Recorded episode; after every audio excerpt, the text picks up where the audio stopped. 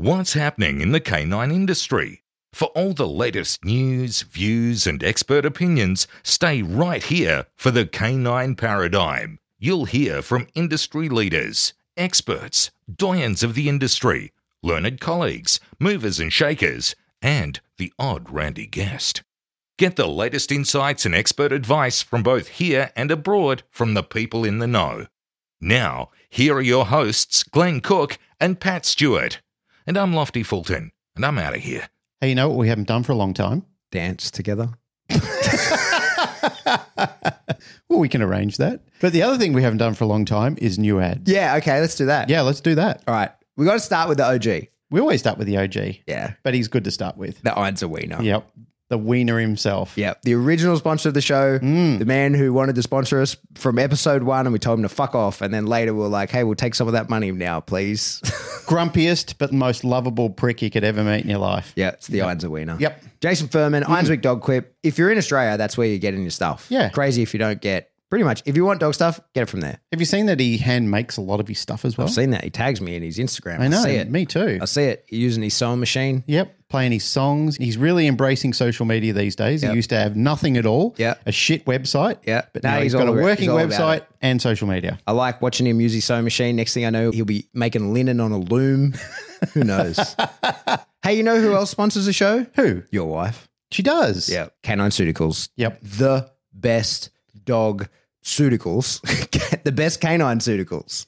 Premium grade, Yeah. human quality. Yeah. It's going gangbusters at the moment. Thank you to the community who have been supporting Yeah. it. It's good shit. There's been hot demand for her to get this all over the world. Mm-hmm. Like people are asking her from every country. She's looking into it at the moment. Okay. So that's going to happen. All right. I caught up with George Kittredge and saw the actual Rowdy Hound box. I know. Yeah. So I had a good talk with George actually about his process in getting this thing to market. Yep. It's a motherfucker. So you should, if you want one, you should get one because George has put a lot of work into turning this dream into a reality. He And did so much. R and D, didn't he?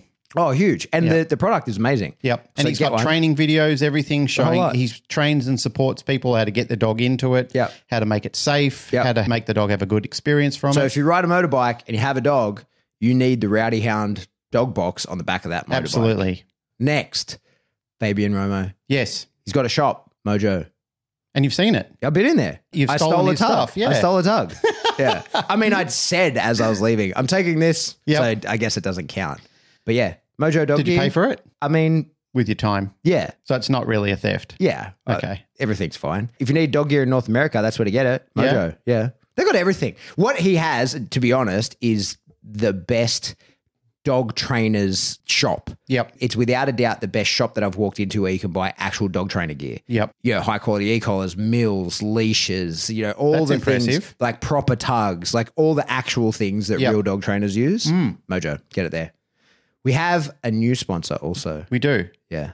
Daniel, Trapino. Trapino. Yeah, that sounds about right. Daniel right. Trapino. it's Dog Club, South Yeah. Australia. Yeah. What does he do there? It's kind of like a little hangout hood that he's created there. A little cultural hub. little cultural hub in South Australia. So I think that's what Daniel was trying to go for was to try and embrace and build the culture in South Australia. Because I will be honest, it's been sadly lacking for many, many years. Mm. Like not much really canine came out of South Australia. So I think it doesn't mean there aren't good dog trainers down there. There's some very good dog trainers and personalities down in South Australia, but they've never really elevated it. And I think that's what Daniel wants to do. He really wants to push it out into the public forefront. Get in there, South Australians.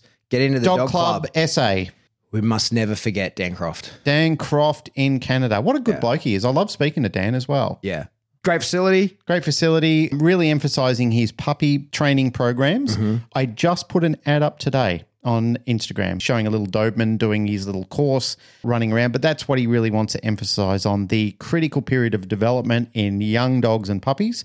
But it's not only that. I mean, it's all working breeds. As I've said before, as you've said before, very impressive to watch all of these dogs on Bosu balls, balancing, and all of the breeds that other people usually are shying away from. He's got like a whole room full of them there.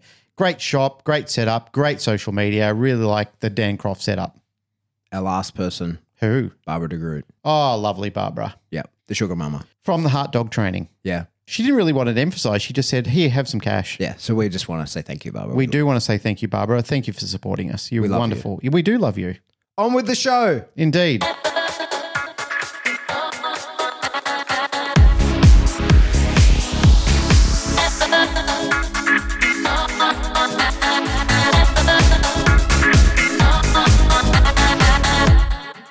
Welcome back to the Canine Paradigm. I'm your host, Pat Stewart. I'm joined in studio today by my co host, Glenn Cook. Hello, sir. Hello.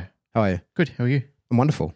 Let's get on to business. We'll just get straight into it. Straight into it. We've got topics straight into it. This is Okay. what people say we should do anyway. I know. All right. We're going down the list that we asked for a couple of weeks ago now. Mm-hmm. And we're just going to work through. We'll see how we go. Our first one is Kimberly Ward, who says, How do you cultivate a club environment that is accessible to beginners while still being fun and fulfilling for more experienced competitive handlers? It's a great question. I don't know. I'd love to hear the answer. she then says, specifically drawing on your experience with developing Iron Fist PSA and now, Pat, with your decoy days, etc., etc. I think that that is one of the trickiest things to do. I think that maintaining clubs is really hard. it is And very hard. one of the reasons I love PSA beyond the game itself is the hierarchy, the headquarters of it, the administration leaves the way that club business is done. It- it- mm-hmm. that's totally up to the club. They don't have any reach down. They don't care how that is. And so one of the things that you see in PSA is that the club systems, the way that people have their own clubs can be really different. Some clubs are very loose. Yep. And it's just a you know bunch of people who train together now and again.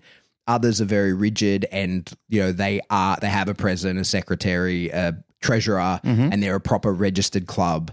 And you can do anything you want and any variance in between. The PSA headquarters doesn't care. It's really up to you as an individual.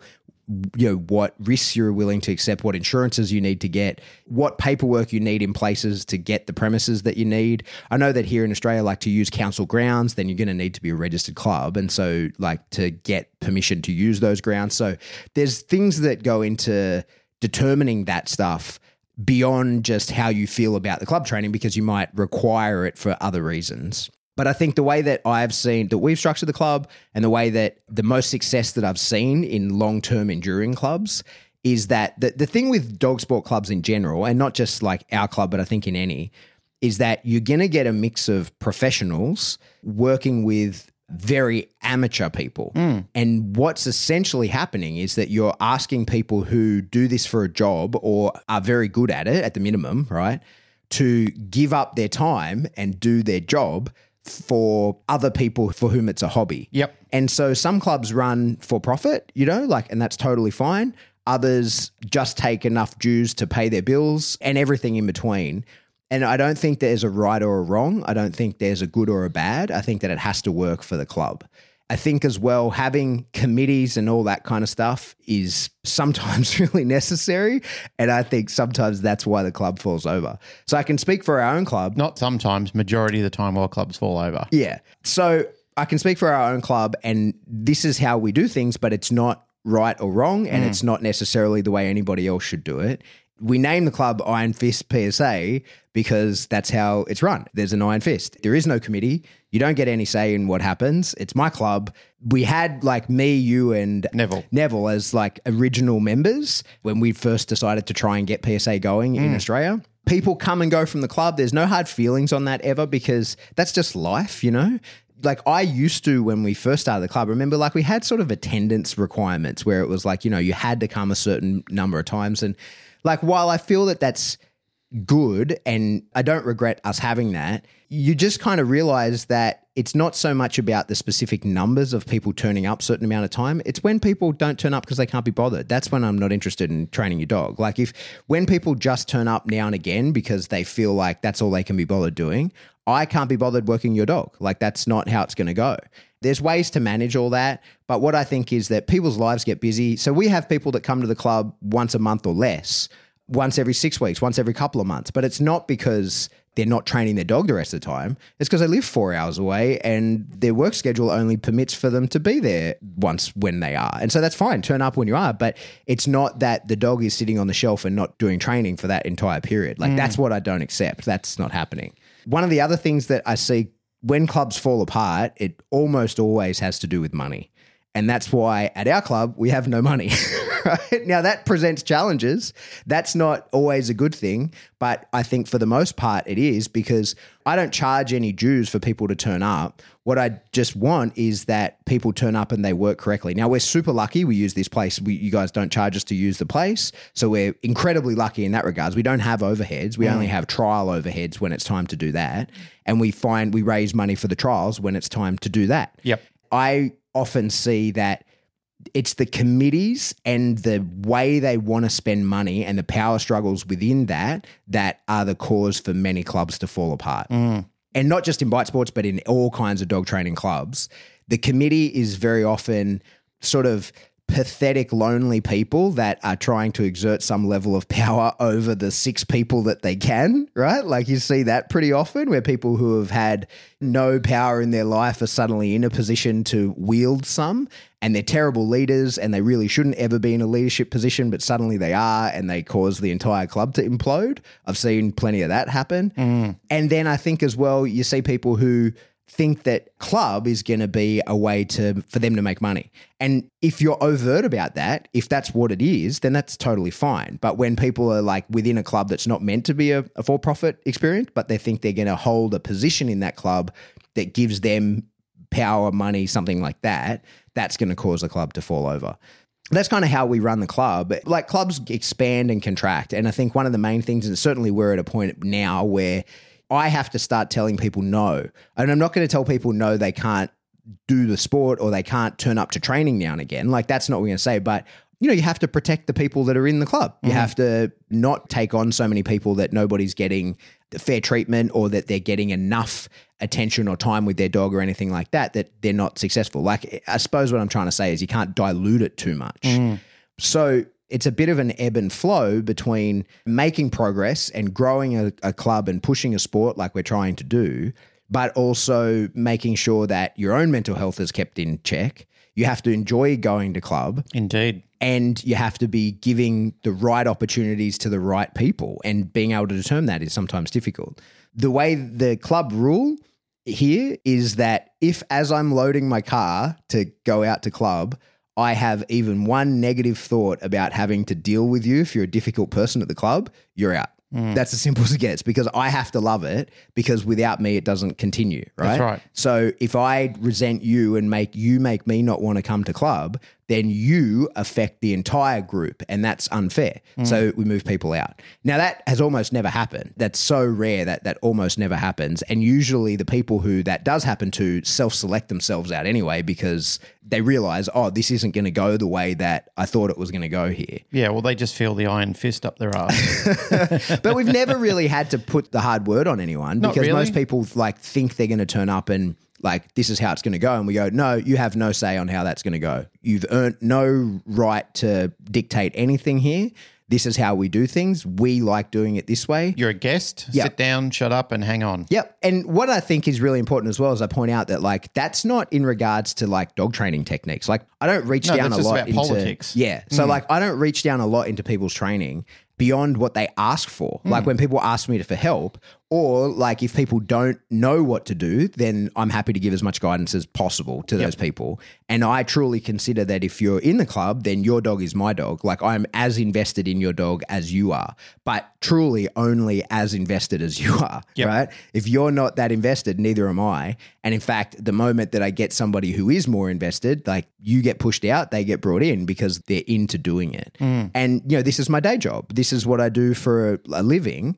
And I'm here doing it for free for a bunch of people. So it has to be enjoyable to me, or why would I do that, right? Like, and it has to be that like we're all working together.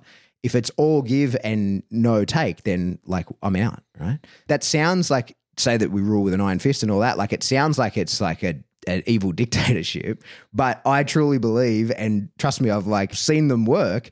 The only form of government that actually works is the benevolent dictator. Yep. I, I think that democracy falls apart eventually. And the benevolent dictator, unfortunately, usually gives way to the non benevolent dictator.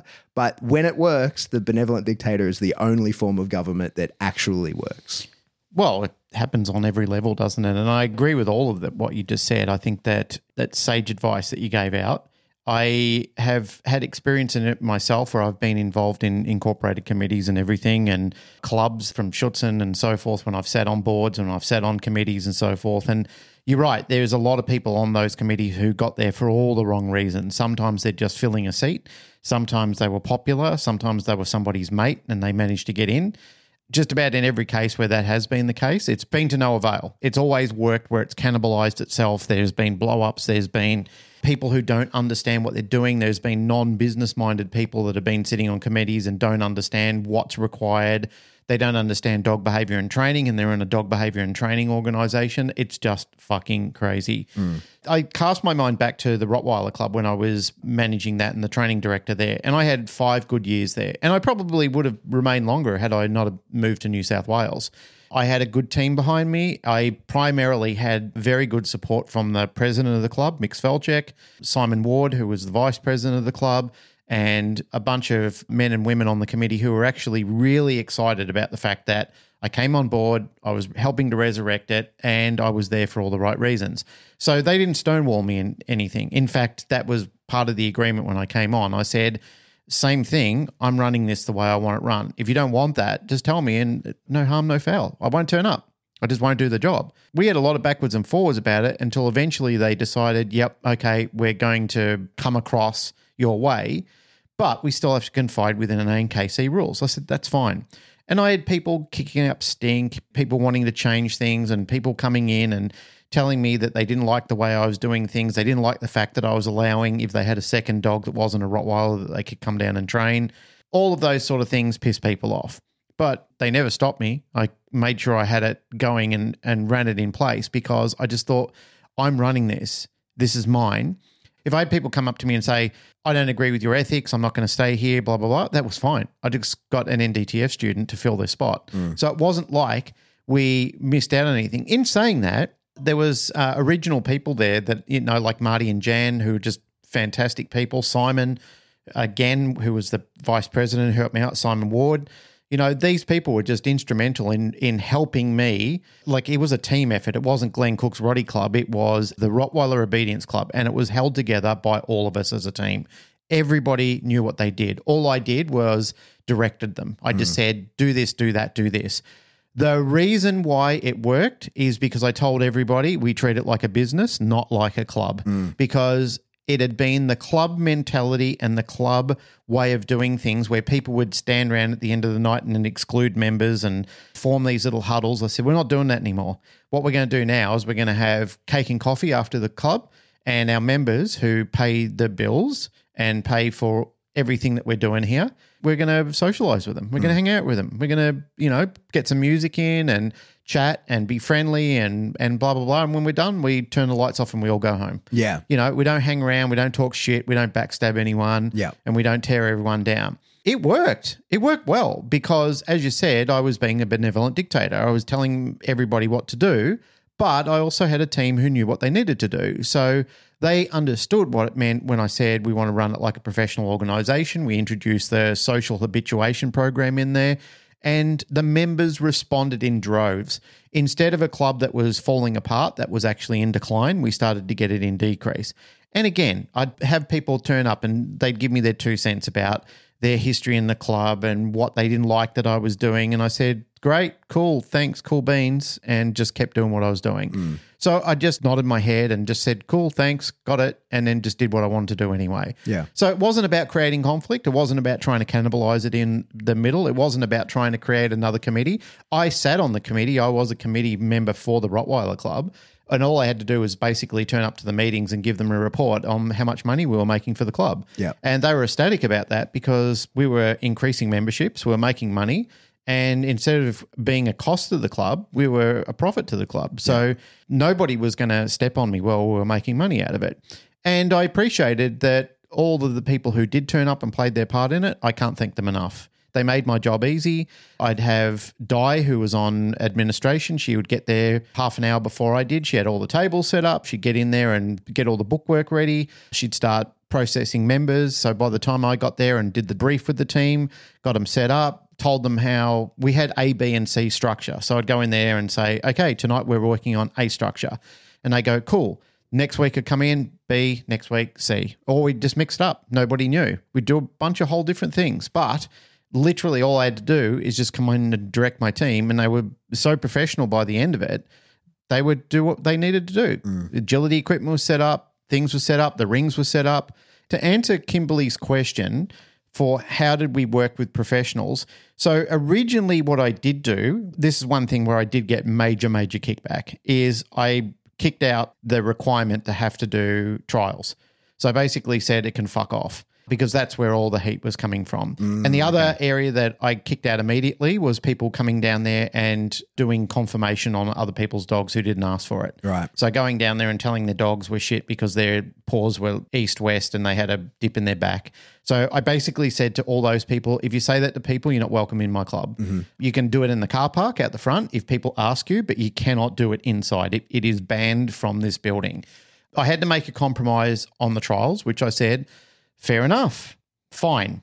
What we will do is we'll set up a ring, and anybody who volunteers who wants to learn about trialing can come over there and they can do a trialing class with you. If they don't want to do it, you can stand in the ring all night and twiddle your thumbs, but I'm not making people do it. It is by volunteer. So eventually, people would come over and they were doing advanced class or even intermediate, and they would say, I'm interested in representing the club, in being an ambassador for Rottweilers and, and trialing my dog. I'd say, cool, go over with Dawn in the corner or Jenny or what, whoever it was that was running the trialing night. Or we'd bring down a guest judge if we got a few people together and the guest judge would do a mock trial. People wanted to do it. Mm-hmm. They got volunteered to do it. We didn't make them do it. We Yeah. didn't insist upon them that it was your duty to do it. When that was being done to people, when they were under heavy criteria and when they were being picked on and degraded and all the sorts of things that they were telling me about, not me, my observations, they were telling me what the things they hated about it. And that's why I said, I'll stop it. I'll shut it down altogether and just make this a non-professional professional club under the ANKC banner where we're basically doing what we want to do and having fun training our dogs. Mm-hmm. And that's what we did. And then people decided we want to take it that step further where we go into trials and I said, "Cool, if you're asking for it, I will ask Dawn Aiton to come down and set up the corner ring and she can run you through trial preparation, which they did. Then we started getting people going back to trials, but they did it. Because they wanted to. They wanted to do it. intrinsic motivation. Intrinsic motivation, and they wanted to do it. It was their idea. They had ownership in it. I didn't push them in it. I just lovingly guided them over there when they were ready to do it. Hmm. So it worked really well. And the club was blossoming, it was going places. For me, I found that's the way I needed to do it. I needed to take the toxicity out of it and I needed to listen to people and hear what they wanted rather than just tell them what I wanted to do all the time. Hmm. We played a nice collaboration in what we did. I was there, I was still dictating, but in a very open minded manner and introducing the professional concept where we treated it like a business, not like a fucking club. Because it's, you're right, mate, it's that club mentality when you get these mixtures of people flowing in and then they start cannibalizing it within. And then they start forming hate pockets of each other and then hate pockets of people outside of it. The German Shepherd Club people wanted to come down and do some training with us. I said, Yeah, we're all in this together.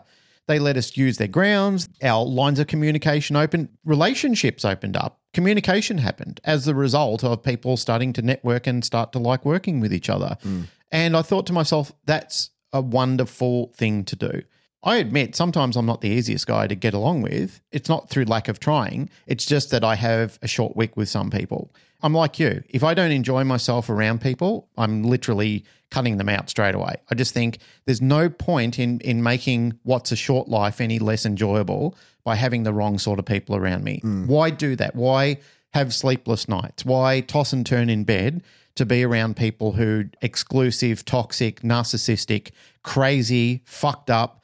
Why have that in your life? And I didn't want that in my club because I was and I wanted to be around these people. We had good times. We celebrated. We had fun together. We socialized together. I started going back to the shows. And Mick, at the time, Mick Svelchek, lovely guy, great president, really enjoyed him. He was very progressive. He wanted things to happen. He made things happen. He was a good businessman himself. Once again, he ran the club like a business. Mm. He ran it the way that a business should be run, a successful business. He was a successful business guy. And he said, That's what I want from everybody. I want everybody to know what their job is, do their job, and be happy in their job. And if mm. they're not, move on. Find somebody else who can come in and take over that position and help the club out. The size of the Rottweiler Club of Victoria was in itself much bigger than every other state combined mm. because it had its shit together. It's like every other club. It ebbs and flows and goes in and out of vogue. And, you know, there'll be people who move in and cause disruption and problems and so forth.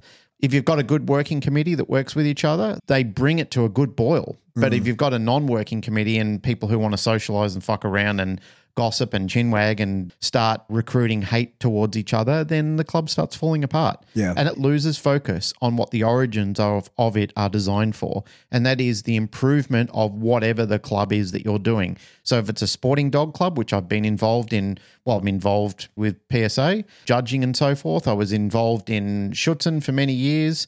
I've had a dabble and a play with a lot of different clubs and a lot of different committees from time to time. And I just find that it only takes that topple over of a non-working couple of committee people that come in that cause the the cannibalistic side of it where it starts to deteriorate from within. Yeah. I think especially challenging things I see people doing, I- you know, I haven't really done, but is starting a club. So like our club kind of came together, kind of already existed. It was a bunch of people and then we are like, hey, let's turn let's do PSA, mm. right? So it already was there and it had its own culture. What I see with people who are looking to start a club of any kind is that you don't have a culture yet and that is going to be determined by the people that are in it.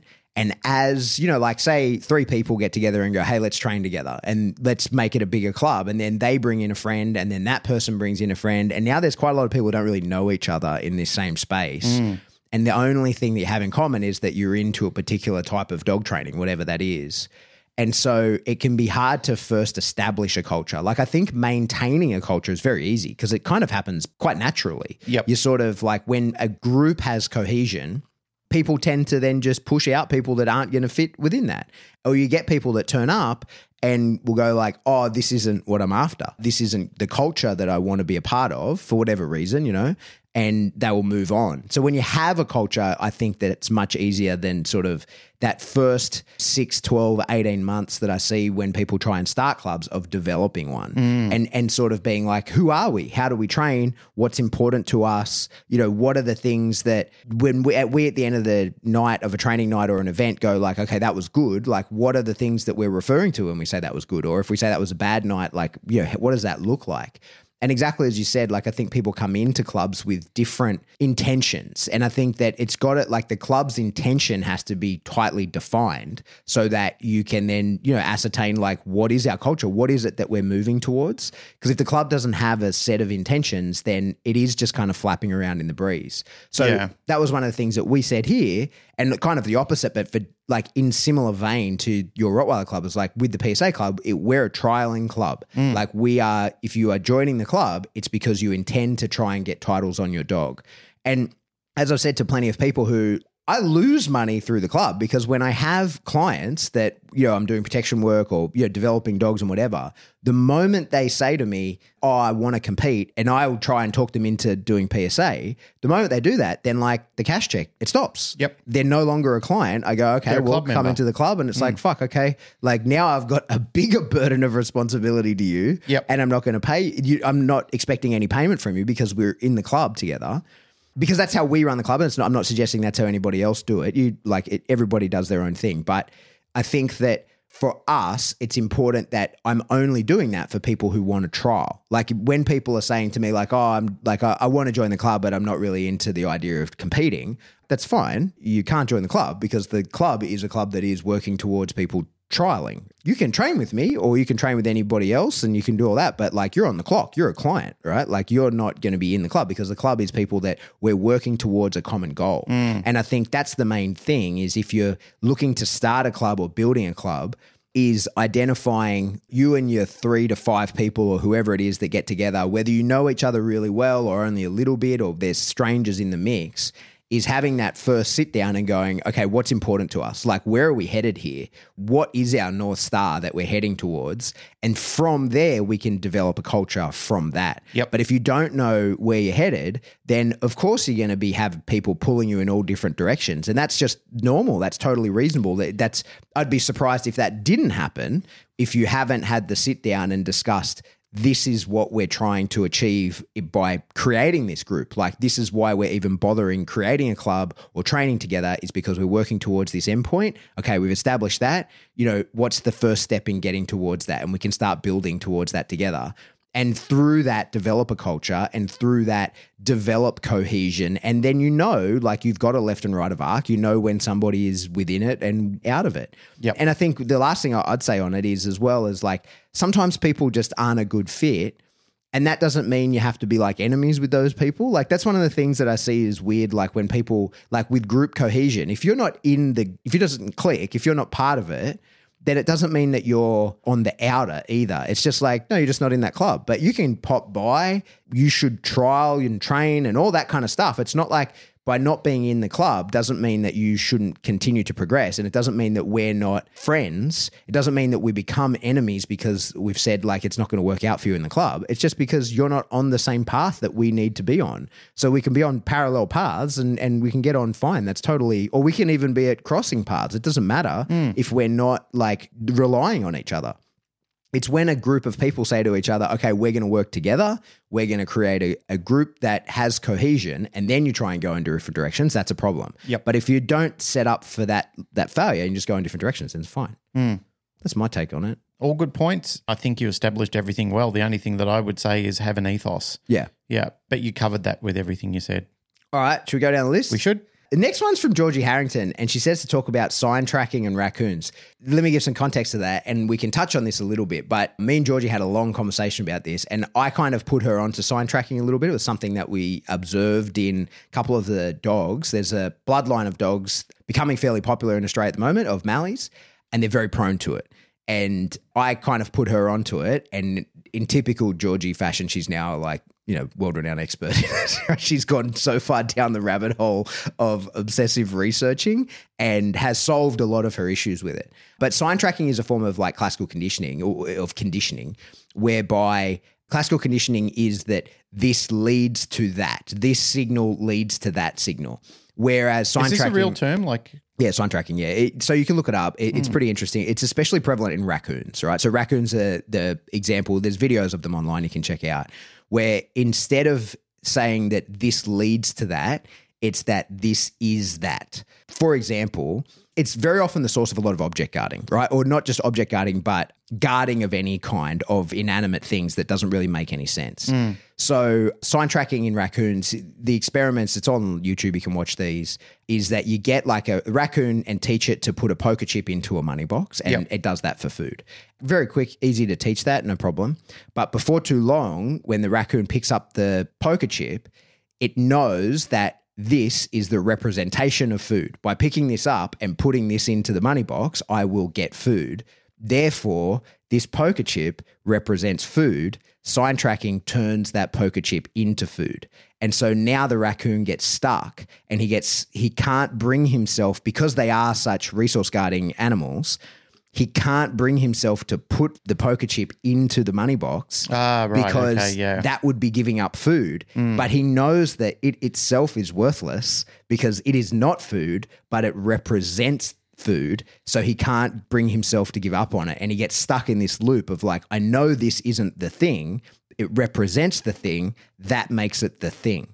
And when you see it in dogs, it usually turns out to be like obscure guarding behaviors, right? dogs that guard food bowls and so forth. Yeah, the empty bowl, Yep. it- right? Empty Stuff bowl, like that. yep. But like some dogs will guard sort of odd inanimate objects, and it's usually because they've created some re- like this represents something of value, or this has been an important step on the path to achieving something of value. Therefore, it takes that value, and we see this like we've seen it. A couple like the dogs will start to present weird, obsessive ownership like behaviors of the bite equipment before it's even like I'm talking the table, not the sleeve, but the table because a bite has happened on the table. And so now the dog is like, this is my table. I own this in the same way it might represent that to a decoy. So that's sign tracking. Do you think that's the case, or do you think that generally on the table is where you're trying to encourage aggression? Yes, I would agree with that, except mm. in the particular case we're talking about, it was one instance with a very young dog. Okay. The dog got on the table one time, did one little pillow bite, Yep. and then started showing weird. It wasn't even like it was a very young dog, and then started showing weird sort of biting at and attacking the table in a very possessive. If that's the case, then I agree. That is Yeah. obscure. Yeah. Yep. It's a super interesting phenomenon. Definitely, I recommend everybody have a look at the videos of the raccoons doing it. It's super prevalent in raccoons. Throw But- it up on the discussion group. Yeah, I can put it in there. Yeah. Hmm. Yeah, I've encouraged people things like you see sometimes when dogs will bite you when you're teaching article type tracking. So if you do sort of Dick Stall style method where the dog's only like looking for the article and then finds the track via leading to the article and some bloodlines of dogs especially ones that are more prone to guarding type behaviors naturally that so a lot of the sort of KNPV type mallies that are more prone to guarding because that's where a lot of the drive comes from the possessiveness they can start to guard the articles because you've been dropping food onto that article and the dog then goes well this represents food and it, the dog is probably food aggressive because a lot of those type of dogs are but the owners don't even know because they don't fuck with their food like if you just Yeah. you know like quite a lot of people with those kind of dogs Yep. have quite food aggressive dogs, but it's irrelevant because they feed the dogs in a kennel. Like they just put the like like mm. everybody should, right? You just give the dog its food, it eats its food, you don't molest it or fuck with it, and then you take the bowl away afterwards. Quite a lot of people have food aggression issues they're not aware of, which is great, right? Like they shouldn't make themselves aware of it. Until they exchange it for a washer. Yeah, until you've like dropping food on that article, the washer, and then when you go to take it, the dog's like, "Hey, that's my article." And you're like, "It's worthless in and of itself." Hmm. But sign tracking says this article is the representation of food. This article is my food. I Yeah, know I can't sense. eat it, but I need it here in order for the food to come to me. And there's tricks and how to avoid it. And Georgie's gone so far down the rabbit hole and doing all that that it'd be worth having a conversation with her about it if she's hmm. up for it. Georgie, come on the show next time you're in town. Sounds good. So we've got a couple of questions that we've kind of already hit on. Oh, well, this is a funny one. The next one, Dawn Bennett says resource guarding. I just recently joined a Facebook group and I can't believe how many people are suffering with their dogs and are lost. It's real sad. I would love to hear your discussion or deep dive into genetics, fear, operant, paranoia when dogs guard their shit. I wonder if you mean their actual shit. Yeah, I think she means their actual shit. And then she says dog to human and dog to dog. So I don't know that she means their actual shit. Have you seen dogs guard their actual shit? Yep. Yeah, it's an odd one. Hey. Yeah, well, pretty much it's in the same paradigm of what you were just talking Yeah, about. Yeah, I would say that it would be a similar thing. Yeah. Yeah. Well, to some dogs, it's a food resource and Yeah. they will guard it, you know, Yeah. and then they will consume it. Yeah. They'll become so overwhelmed with the fact that you're going to take it, they'll, they'll just start eating it. Yeah. Resource guarding, I think, is a mostly genetic trait. Mm. I think that for the most part, you can build it for sure. Yeah, I was going to say you create can, it. you can teach it, You can create it for Yep. sure. But I think but it doesn't come with the same intensity. Nah. And when it's been created, it's usually pretty easy to, to Make it go extinct. Right. Yep. You just show, hey, this isn't going to go the way you think it's going to go. They're prepared to give it up. They go, oh, well, that, we're not doing that anymore, Yeah. so I'm happy to walk past it. Yeah. The- Whereas when it's ingrained from the start, the opposite is true. It's, Yeah. it's a son of a bitch to get rid of, and Yeah. it takes a hell of a lot of time. And the problem is, is the slightest level of reinforcement, and it resurfaces very quickly. Yeah. Like true resource guarding, in my opinion, usually ends up being lifelong management. Yep. Yeah. And it, you know, it's funny because I got a lot of feedback on the last episode that we did about like talking about lifelong management. Mm. That's an interesting topic in and of itself, in that, you know, a lot of dog professionals, people who really truly understand dog behavior and people who can read a dog and know the role of genetics and training and all that kind of stuff, live with their dogs in such a different way than you might expect because they just know like, hey, that's not going anywhere. So why try? Hmm. You know? Absolutely. I'm glad you said that because there's certain observational things that people have come around here and seen my dogs do. And they've said, why do you let the dog do that? And I said, because I'm either I know that there's going to be too much conflict in trying to remove it, or I just don't give a fuck about it like you do. Like Yeah. it doesn't bother me in the same way. I'm prepared to live around it. And I allow a lot of liberties with my dog. It doesn't really perturb me. I don't have young children in the house. I don't have a lot of elderly people visiting. And we don't have a lot of visitors. Well, we do. I mean, there's people in the house almost every day, staff and so forth like that. But it, They're but dog people. But they're dog people. The people that generally come around here are dog related people. And if that's not the case, and we think that Narelle and I feel that it's probably too temperamental, we'll go around to their house instead. Hmm. You know, we just remove people from that sort of situation. So what we're prepared to live with is completely different than other people. And that falls into the category because that has come up in a conversation before where I've said to people, do as I ask, not as I do. Mm. For your benefit, don't do what I'm doing. Don't look at it and think that's replicant, I can get away with it because I know you can't. Based on your level of experience, your understanding, and the problems that you're already having with your dog, there's no reason that you would want to replicate my lifestyle with yours because I can allow a crazy shepherd to do that. And I've got the resources to manage it. It's more about managing it than fixing it because there's never really fixes in behaviors, it's management in behaviors. Mm. A lot of times people inaccurately use that word. They say, I'm going to fix it. But I don't think that sometimes you really do fix it. You manage it one way or another. Yeah. So it's horses for courses, really. It depends on what you're prepared to endure and what you think is okay and acceptable. And if you don't think it's okay and acceptable, then you need to do something about it. Yeah. Again, you and I, in last week's episode, we talked about whether it be a child or whether it be a dog or whether it be a species that you're working with and you're trying to modify behavior. What that entity needs to know, they must understand this, is what am I allowed to do and how must I behave around you? That is very, very important. We do this at work. There is a work culture where some officers say, turn up casual, doesn't matter, you know, like jeans and runners. And, you know, like if you work at the Google or the Apple store, it's like you look like a beatnik or a surfy. then that's the culture, though. Like, who cares? That's what they want. If you're in a lawyer's office, it's usually suit and tie, very expensive suits and ties. And um, if you go into court, it's gowns and wigs and all sorts of things because there's an etiquette and an expectation on how you must conduct yourself and what you must wear. And it's the same type of thing with entities and behavior. And that's what people don't do. They don't communicate effectively enough to the species or the entity that they're entertaining or working or living with or cohabiting with on how you should behave around me and how I should behave around you. Yeah, for sure. And where I see that really represented is you see, like I said, it's usually good dog trainers live with their dogs in a way that like people would be shocked by. Yeah. Because they they kind of know the the battles that are worth fighting. Exactly. I'll just use myself as an example. My dogs have this weird sort of complex relationship between each other where Valerie is dominant over Remy, even though he's like way more physically powerful than her. She runs this very fine line of maintaining that dominance over him because it's important to her for whatever reason it is. And so there's a lot of things that annoy me about that situation that I'm very careful not to fuck it up mm. because I know that that will cause me much bigger issues than than what I'm thinking. So there'll be times where I'll be sitting on the couch and Remy will get up to walk past and Val will stand up and like staunch him and not allow him past, right? And it seems like I've had people say like why do you allow her to do that? Like she's bossing him around.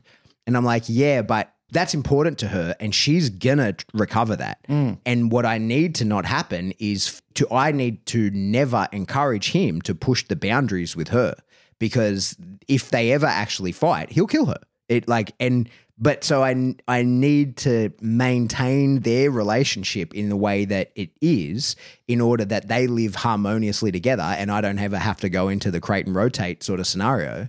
So what I don't do is encourage him to follow orders from me that would be in contradiction to what she wants. And so Remy's not allowed in the kitchen. He's a house dog. The To- idea, according to Val, or- yeah, according to Val. I've never yeah. taught him that. Yeah. like the idea of walking in the kitchen is frankly outrageous to him. Like he Yeah. he would never entertain the idea of it. Yep. he stands there. If I were to take credit for it, you'd think, oh my god, how did you teach this? You're such an incredible dog trainer, right? Like because it's like there's a goddamn force field around the entryway to the kitchen to my house Yep. that he just will not pass. I've had people say, like, why do you allow her to enforce that? Like, and there's times when, you know, like I finish a thing of yogurt and I'm going to let the pair of them lick the insides of it and, you know, like be done with it. And she gets hers. And then I have to take it to a separate part and be like, here you go, you can have your bit because I can't call him into the kitchen. Now, if I called him into the kitchen, would he come? I presume yes. But I'm not going to do that because then she's going to be like, hey, you're fucking not allowed in this kitchen. And there's gonna be a struggle. He's gonna have to be faced with a choice of does he do what I tell him to do, mm. which of course he's gonna do because of a way more reinforced. Well, I presume he would do. Actually, I don't know because she doesn't reinforce him; she just punishes him, right? So I don't know which one's gonna win out, but I'm not gonna find out. I'm mm. not gonna fuck with that because I'm not gonna mess with their relationship. And I think a lot of the times when you see problems within the house, and especially the way that people live with their dogs, it's relationship. Almost always, especially multi-dog household, which is our next question here from Sharon, is that problems in a multi-dog household are almost always relationship problems. It's as I said before, entities who teach each other how to behave around them have established guidelines. And why fuck with that? Because the minute you do, it starts creating multifaceted, um, Yeah. multifaceted conflicts, which you don't know where it's going to blow out into other areas. And that's the problem because one, it's like a tightly packed box of springs. Once they're in place, the moment you open the box and the springs start flying out, it's a shit show to try and contain them once again. And just on top of what you were talking about, it makes me think about a behavior that Randy does still to this day, that he's nine years old. And I just allow it to continue because I've tried to stop it in the past. But it's like, you know, that show 50 First Dates? Mm. And there's a guy in there, they call him 10 Second Sam or something Yeah. like that. Randy's like that with this particular behavior. And that is, if he comes in at night when it's cold, like he likes staying outside, but when it's cold, he wants to come in, and we want him in because it's he's old and it's it's too cold outside. He can't not come in like a fucking steam train and scramble around on the floor like a dirt buggy going around a corner. He just can't stop it. It doesn't matter if I get him to drop in front of the door. It doesn't matter if I get him to sit. It doesn't matter if I correct him. Nothing really stops him. And if anybody looked at it, they would say, You can't control your dog. And I would say, I've controlled him in lots of other areas that I needed to control him. But in that aspect, they're right. I can't stop him doing it because he just forgets about it. He gets so excited about it that he just tears through the door at a million miles an hour and he literally goes fucking bananas. So now all I do is close the door, allow him to come to the door.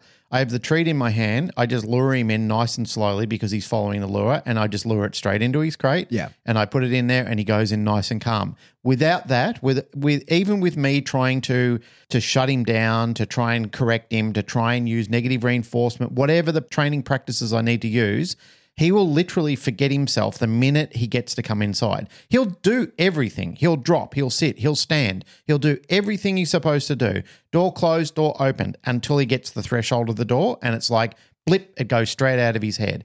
And then people say, oh, yeah, but you, you should do this, you should do that. I know it all, guys. I've been teaching it for years.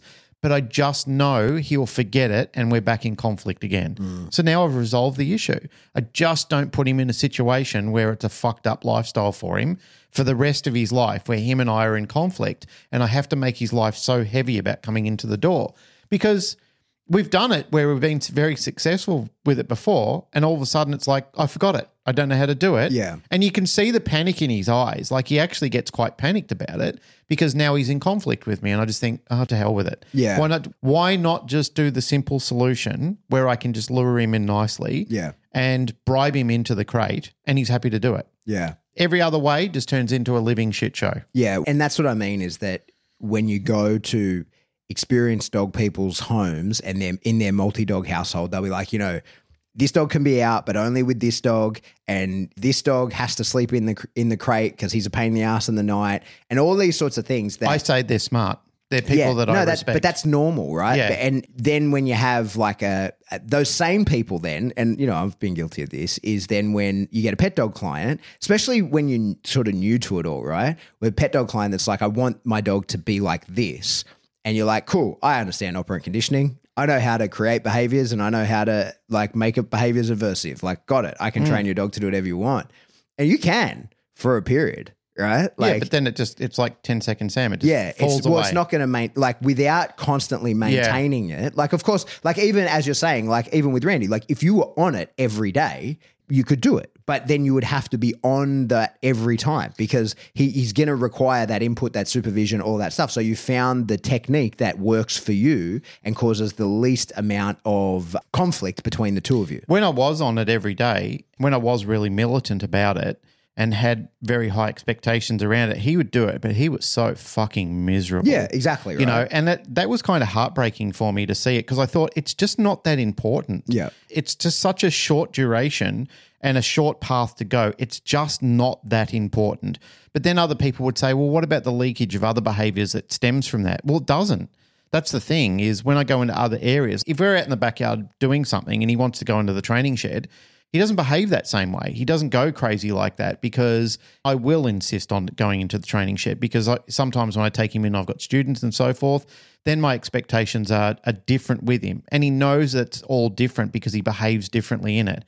But when he's going into that crate, when he's going into his bed, like I said, it's probably three meters of distance. Why go through all that hell and make him so miserable? And then, you know, like I get so adrenalized over it because I get upset about it. Yeah, it, it annoys me and it hurts him because I it not hurt physically hurts him, but I just see how mentally frustrating it is for him because he can't he almost can't help himself. And now that he's getting older, I just don't want to put him in that sort of situation. So I just think have fun, you old fucker. You Yeah. know? And we do. We gently bribe into the crate. He goes straight in there and he settles for the rest of the night. Yeah, yeah. You know, there's no play up. He doesn't scream. He doesn't bark. He doesn't do anything. He wants to be in there.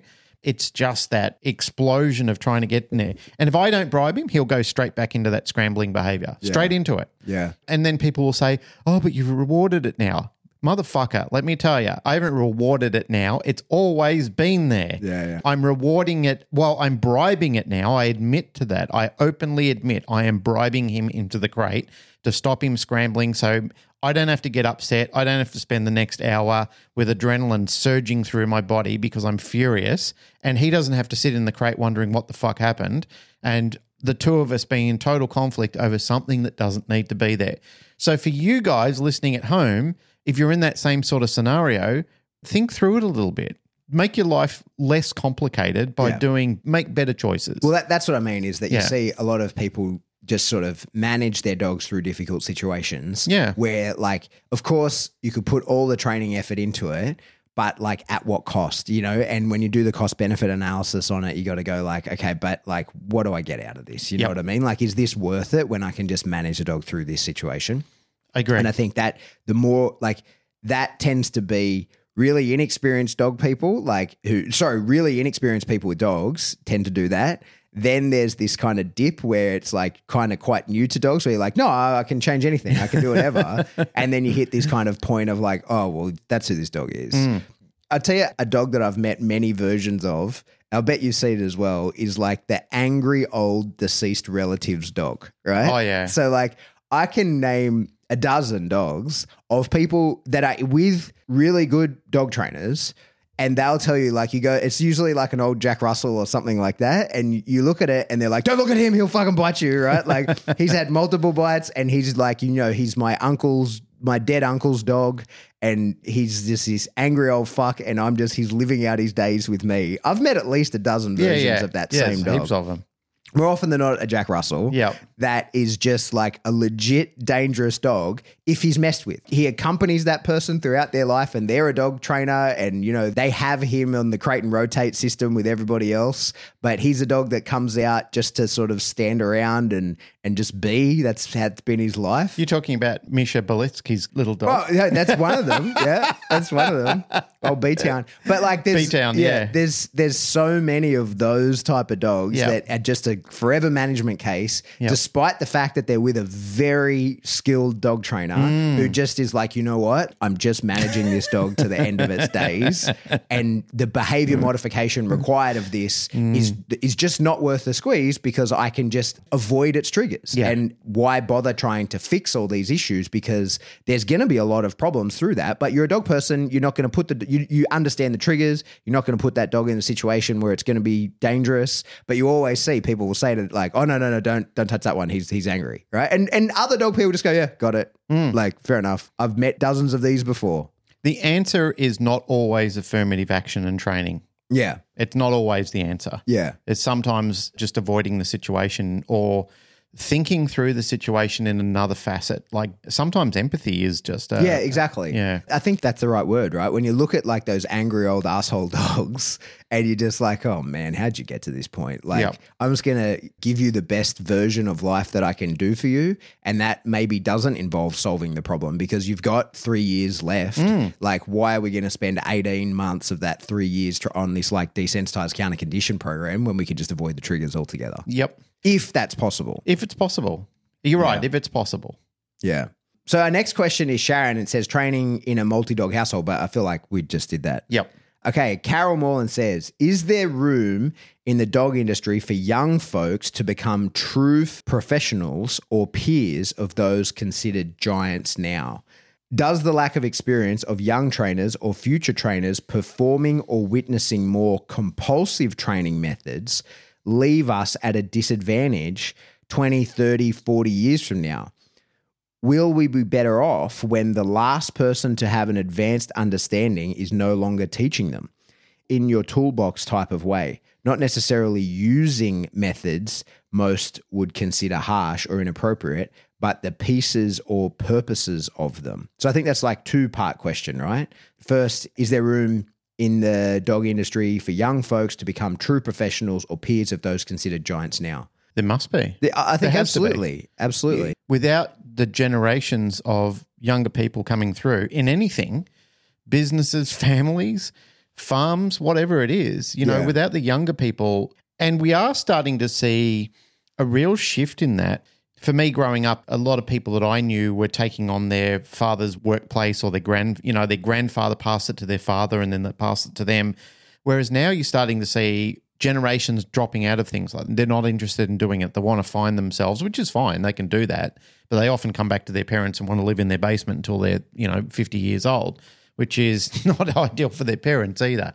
However, getting back to the seriousness of the question, yeah, we absolutely need our youth. We need to support them. We need growth in what we're doing. This is a an evolving story that needs to continue. It needs to be told. So leading into part 2 of the question, if they started from scratch without the foundations that are in now, I don't think that's a great idea. Hmm. I, I believe that people need to understand what happened in the past. I guess what I'm trying to say is there are times where I consider The Empire Strikes Back when Luke and Yoda are training hmm. and the teachings of Yoda, which is very wise. He says to Luke, you often think about what's happening in the future and what's happening in the past, not what's happening now. Like he tries to encourage Luke, you really need to think about being present, being present in a moment. However, that's fine. And I do believe being present in a moment, but I also believe that the lessons of history also teach us how to be present in moments as well. Mm. And they also give us a model of something that we can aspire to for futures as well. The fear that I have is if let's say for example everything just neutralized right now. Like for, for some reason some bizarre anomaly happened where everybody's mind was wiped and we had to start all over again. I don't think if that happened that we would automatically go to this euphoric utopian mindset where it'd all be just kind and loving with each other i think you'd start to see the rise of vikings and empires happen be again the total opposite. yeah, exactly right. Like it just wouldn't be where people are going, oh yeah, peace, love, and mumbean baby, because I'm frightened of being cancelled.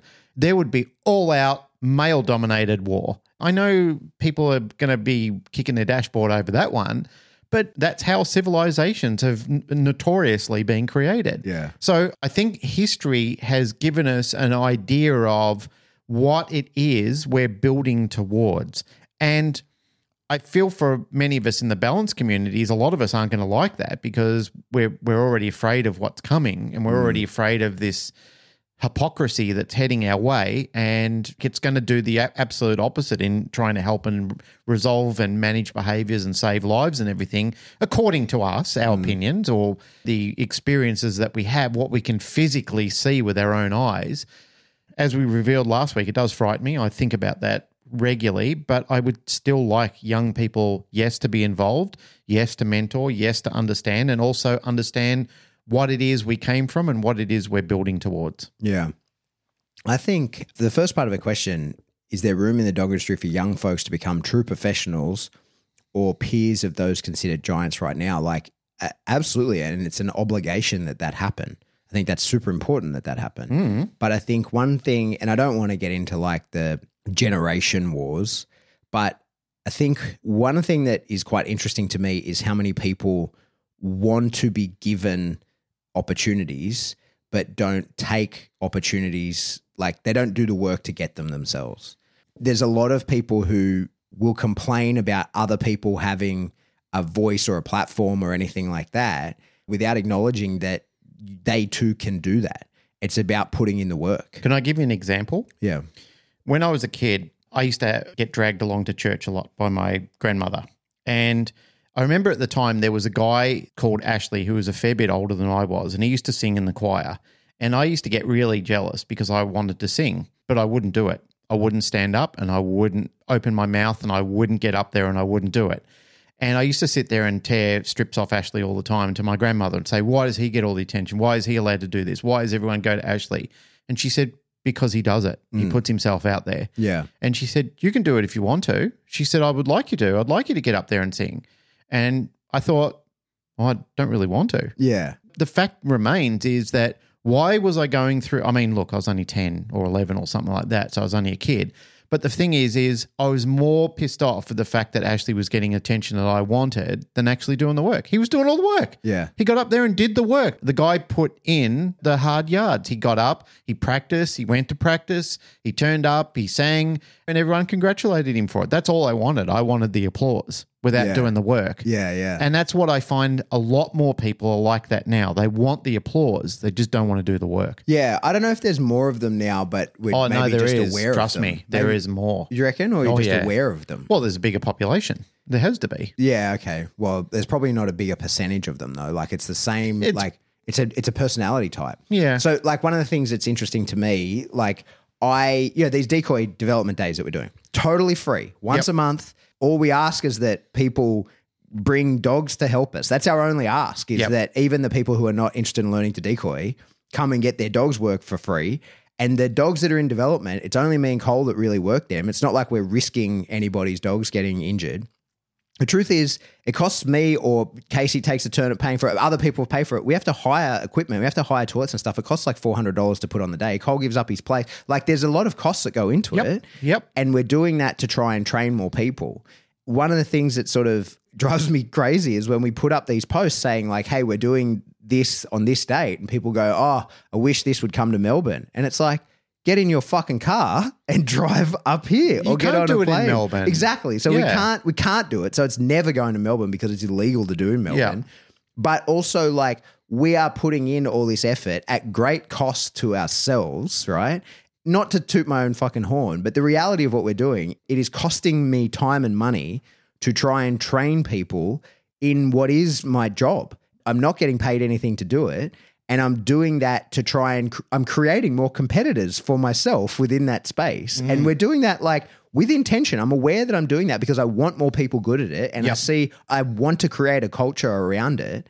But then to see people complain that there isn't enough opportunities for them because we're not bringing it to them in a place where it can't be brought to them, it's one of those things that I think a lot of people, not a lot, but there are enough that it's observable. You know what they lack? What? Ignition. Yeah, well, that's it, right? So You've this is talked what about I mean. this in the past, and it's one of the things that infuriate That's you. what I mean. So, like, hmm. we have people come to club Yep. that drive three hours, don't even own a dog that's suitable, to come and watch other people decoy. Yep. Because we've told them, like, hey, we've got at currently we're teaching so many people to decoy that we've got more people than dogs. But if you want to come, come along. And there's people that drive three hours to watch, just to like take notes and write it down. And and so then when somebody then says there's not enough opportunities, it's like, but what opportunities are you making?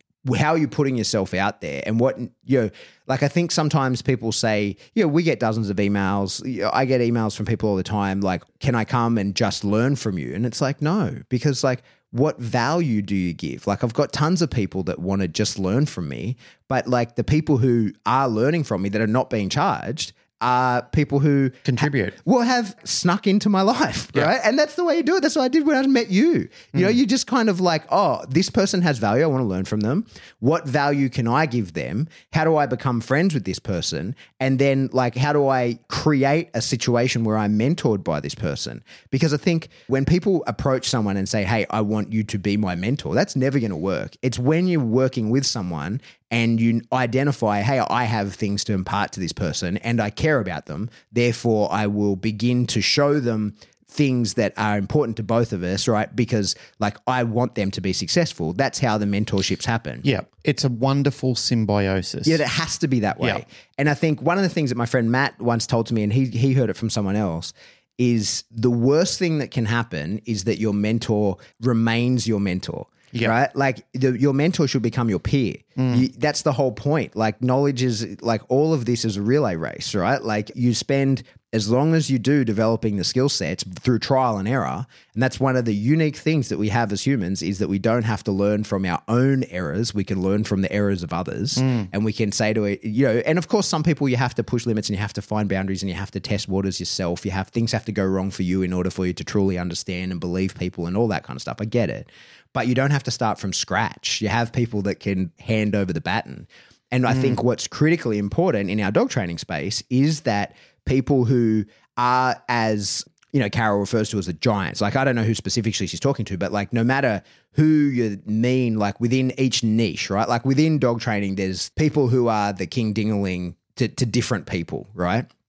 Like outside of the protection sport world, but most people don't know that name, right? Or they mm. probably do now because there's a lot of NePoPo stuff getting around. But I'm sure there's people in agility who are incredible I've never heard of, right? Because they're- I'm just not in their lane. I don't see it. So there's this huge spectrum of people. It's not worth naming anybody, but they need to be bringing people in under them. Of course, their job is going to be getting paid by those people in order to sell their information, but they need to then be identifying some of those people and going like, okay, you're off the books. Like you're not paying anymore. I am taking the role of mentor. Now, whether that conversation ever happens and is formalized or whatever, but it's like, I see potential in you. You are doing the work, you're putting in the effort. You have the ignition, you have like whatever the je ne sais quoi is that like can't be taught, like they've got the essence of what needs to be in that person. Mm. Okay, cool. Like I'm going to put in the work in order to make you better than me. And I think one of the most important things in that is and we do see this in the dog space, but we do see a little bit of the opposite though, is that when you've sort of done, when you've conveyed as much as can be conveyed to that person, is telling them that and saying, like, it's time for you to go elsewhere. And not like we're not friends anymore, but I'm not your mentor anymore. I'm your peer. Hmm. And now, as your peer, I'm telling you, you have a, a skill set to go elsewhere because your career is in its infancy. And I'm at the back end. I am set in my ways. It's not that I am no longer learning, but my system works very well for me it's now time for you to go out and learn another system from somebody else and see what parts can be put into that. Like I say, I've been incredibly fortunate my whole life. I've had people do that for me. I've had tons of people. Now, there's a huge element of luck in that. And every time I say that I've been incredibly lucky person, and every time I've ever posted that, people always say, oh, you make your own opportunities, you make your own luck. Yes, but I was born in Australia, right? Like Yep. there's a fucking lot of luck that goes into all of this, right? Yeah, yeah. I was born into a fantastic family in Australia. I have no say in any of that, right? Like that's t- pure luck. No, no amount of drive and determination. Yeah. You know, there's certain things that are, and I'm healthy. I'm physically and mentally capable for the most part. You know, like all of those things are totally outside of my control. Mm. And it's when people go, oh, you make your own luck and you look, ah, why isn't this bum over here? Well, in the fucking roll of the genetic dice roll, he rolled fucking snake eyes, mate. So like he's never going to be as capable as uh, somebody else. Like that's luck and there's nothing you can do about that. But then beyond that, it's making and creating opportunities and taking opportunities when they come. Yeah, entirely.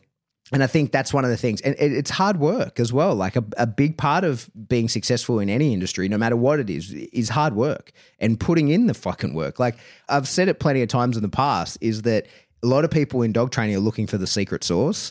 I can tell you what the secret sauce is. I know what the fucking secret sauce is. Hard work, It's hard work. up. Yeah. You've it. got to suffer for your art. That's all that it is. Yeah. Hard work is the secret sauce of everything. If you put in the work, you'll get better. That's I mean, it. you're talking to two men who've got broken bodies. Yeah, You know, totally. like I don't think I've got a joint that's not inflamed, that's not two blown burses. I've got bad lower back, everything like that. You've got a broken back. We're two guys that have suffered for our art. Yeah. You know, I mean, that's the things you want to do. Hey, there is something I want to. I want to tip into this conversation just off the back of that. Mm. It's a bit of a scorn. One of the things that really annoys me about some of the community sometimes is seminar vultures. And I just want to say this quickly. I want to get it out of the way because it annoys the shit out of me and it annoys the shit out of other people who try and organize things and throw a lot of time and effort into it, only to have multiples of other people trying to contact the talent and then trying to rip them all off you and trying to do all this sort of stuff. And it's just so unprofessional. It really is. It puts the talent in a bad place. Some of you guys don't know, and it's not Australia, it's around the world. I've spoken to people in multiple different countries where they say, mate, I almost give up on it. I almost don't do it anymore because so many people will come in off the back of your hard work and they'll just try and scalp everything off the top of you. Mm. It reminds me of a time where Mike Suttle was coming out here once and he was coming in under somebody else's banner. And there was a time where Mike spoke to me and he said, "Listen, I'm th- I was thinking about coming here again and coming to your place. Can we do it together?"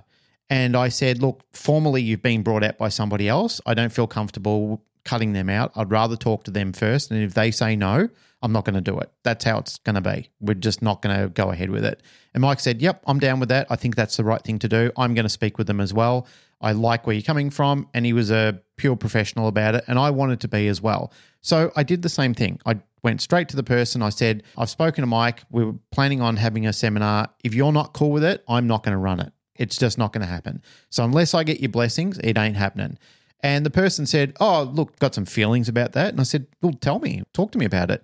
They told me, and I said, Yeah, look, fair enough. And I said, So is that a no? And they said, No, no, no, I'm cool with it. And I said, Hey, you're welcome to come. Bring a few guests of yours and stuff like that.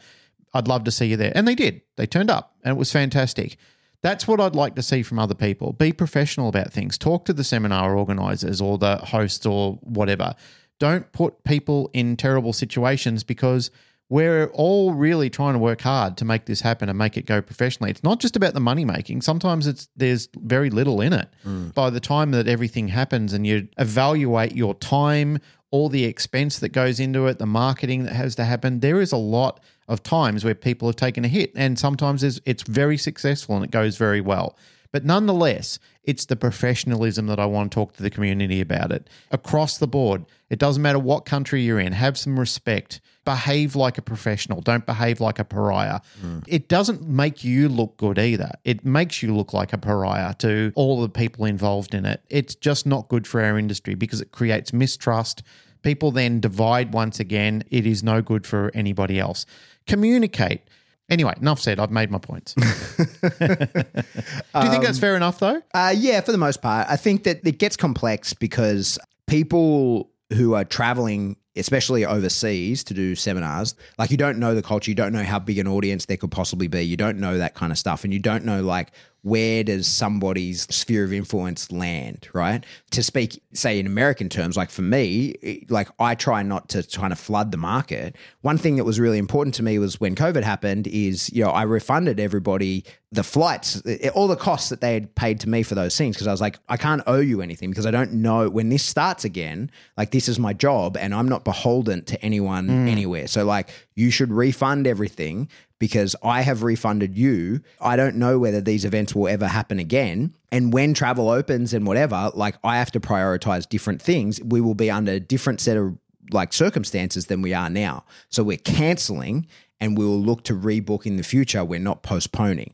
That was very important to me. I think as well, like it can be tricky for people to not really understand, like at what point, like if I do something in LA, for example, is doing something in Vegas too close? So, like, that's where it becomes tricky.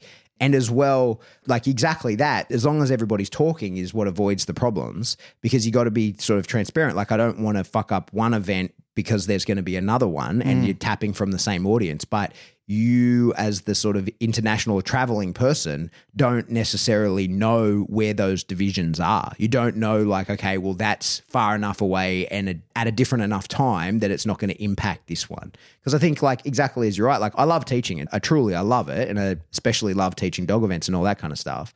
But at the end of the day, it, it's got to be a business, like because this is my job. If I'm going to be away from my family and away from the dogs that I'm being paid to train here locally, I need to make enough money when I'm traveling in order for it to be sustainable. Like it's, it's my Exactly. job, mm. but I can't gauge that internationally. Like I don't know, like if I do one here, where am I affecting that person and the ability for that to be a successful event by doing a different one elsewhere? So I think that's what's really important is like exactly as you said, open lines of communication in that space where I would appreciate it if someone wanted to tack on to another event that I'm already doing, that they need to first have spoken to the event host and cleared it with them, or like at least included them in the conversation so that we can all make a decision on that that is beneficial for everybody rather than any dodgy underhanded shit. Like that's don't go main yeah don't go to the talent set it up with them and then tell the host that's what's happening Yeah. like those sort of things are really dodgy Yeah. Well, I mean, for me, that's why it's so hard to organize events because there's a lot of moving parts. But mm. it's like you've got to say, all right, this is my plan. And usually, you know, for me, because like when I travel, I want to do two things. I want to maximize my time. If I'm going to spend 20 something hours in the air each way, Yep. it needs to be worth my trip there rather than go for three days and come back and spend as much time on a plane as I did there. Like that's, you know, that doesn't gel for me. Mm-hmm. So you've got to maximize things, but same deal. Like you've got to be then able to, that liaison piece, like people just have to talk to each other. It's as simple as that. Mate, I've had a situation where I was invited to do a seminar. This is pre COVID. Somebody else also invited me. The two of them didn't talk to each other. I didn't realize that they were in the same realm with each other. And suddenly they both started warring with each other. And in the end, all three of us agreed, let's not do it. Yeah. It was just too much trouble in the end. And I just thought, oh, I don't want to do this. I don't, I actually don't want to be in the middle of it and I don't want to be involved in it. I'm too busy for it. I can't be fucked with all the drama that's going on. Yeah. And it's simply because people didn't talk to each other. Once again, these people don't talk to each other now, and it's created division in the industry where it does, it doesn't didn't need need, it didn't need to be. It just mm. doesn't need to be. Anyway, I didn't want to end with a downer. I was thinking about it the other day. There was a group of us online talking about it. There's a bunch of other people that's happened to. Funnily enough, they started the conversation, and I just said, "Look, it's happened a few times here as well." I remember speaking to Karen Brad when they brought Hans and Esther out here multiple times, and I told them at the start, I said. I will never approach them. I will never go to them. This is your event. I'm just enjoying being in the audience and not having to organize it. I'm just enjoying that. And those kind of things I like. I like working with people. I enjoy the seminar scene. I want to see more of them. I like seeing talent come out. But also, what people have got to remember when they're coming and visiting Australia is Australia's fundamentally small country, much smaller than the United States. And when there's a flood of or a glut of seminars coming over here, there's only so much money all of these trainers' pockets before they can't do it anymore. And I mean, I've already had people come up to me this year saying, "Hey, we're literally bankrupt." Not definitely bankrupt, but literally, you know, Yeah, there's yeah. just no My disposable income for that yes, kind of stuff. yeah, there's no disposable income. You know, like there was some people that wanted to come to Cameron Ford who can't do it now because they've thrown all their money at Mike Ellis. Yeah. And they've just said, I just can't. I've just Yeah. got no funds to do it. I mean, that's the reality, right? Like from a business standpoint, you've got a finite market of mm. people. There's only a certain number of people that are interested.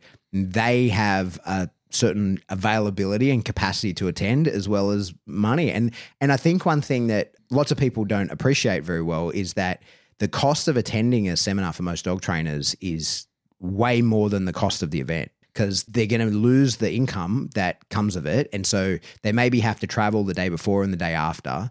They are going to not make any money during that period because you know most dog trainers work weekends because that's when Accommodation, yeah. food, So there's all that. entertainment. So to attend an event that you know, so like when I went down to uh, Helmut Raiser, for example, that's a fifteen hundred dollar trip for me. Yep. Because I had to fly down, I, like I had to pay for my ticket. I stayed with Alex, so like I didn't pay for accommodation, but just the flights and the ticket and my expenses along the way is fifteen hundred bucks. yeah, there's expense there. Never sure. mind the opportunity loss, right? So like I I wasn't doing other things that weekend. Now for sure, like I'm happy I spent that money. It was very worth it to me, like more than worth it. I got way, I got tons of value from it, but it's still a lot of money. Not everybody has that capacity to to, Absolutely. to, to do that. 100%.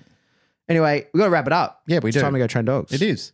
All right, that's it. Another episode, Canine Paradigm. Hmm. As always, if you like what you hear, join the mailing list. Get on the mailing list. There will be links in the description. Yep. It's there. It's there. All right, sweet. Get on that. Rate us, like us, rate all that kind of stuff on whatever subscription service you download us from. Do Got that. a lot of good ratings on Spotify. Thank you. Do we? Yeah, we do. Good for us. Yeah, thank you guys.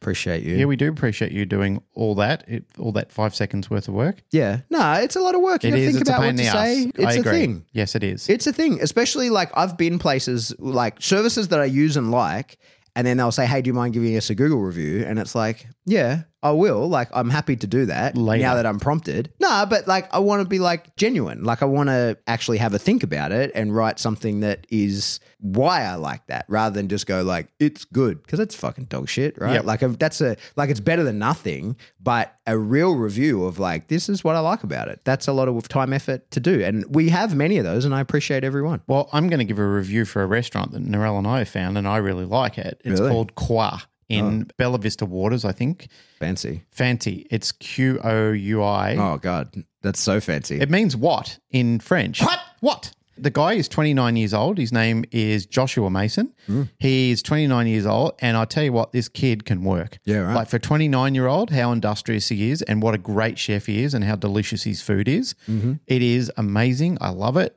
And I am happy to leave a review for him.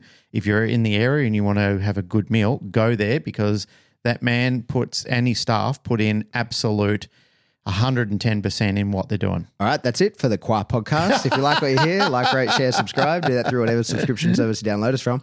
If you want to support the show, the best way to do that is Patreon. Jump Yes. into our Patreon, not the Qua Patreon. Not the Qua Patreon, no. Uh, the no. Canine Paradigm links in the show notes, of course. Jump into the Patreon there. There's new stuff going in there all the time. Live streams. I did one of those yesterday. It was How a was really it? good one. It was What- wonderful. What'd you cover? Oh, everything that people asked about. There Great. was a lot of different stuff. Yep. What I realized is because I'm I'm fucking busy at the moment, is that I can use that for content. I'm going to start making reels out of that. I might even post one tomorrow. Nice. Because it's like uh, I didn't realize that the streaming software that I use records it locally. I found the file on my computer. It's like- Fantastic. I was like, oh, I have this. I didn't know I had that. Yeah, Um, nice. So I can use that.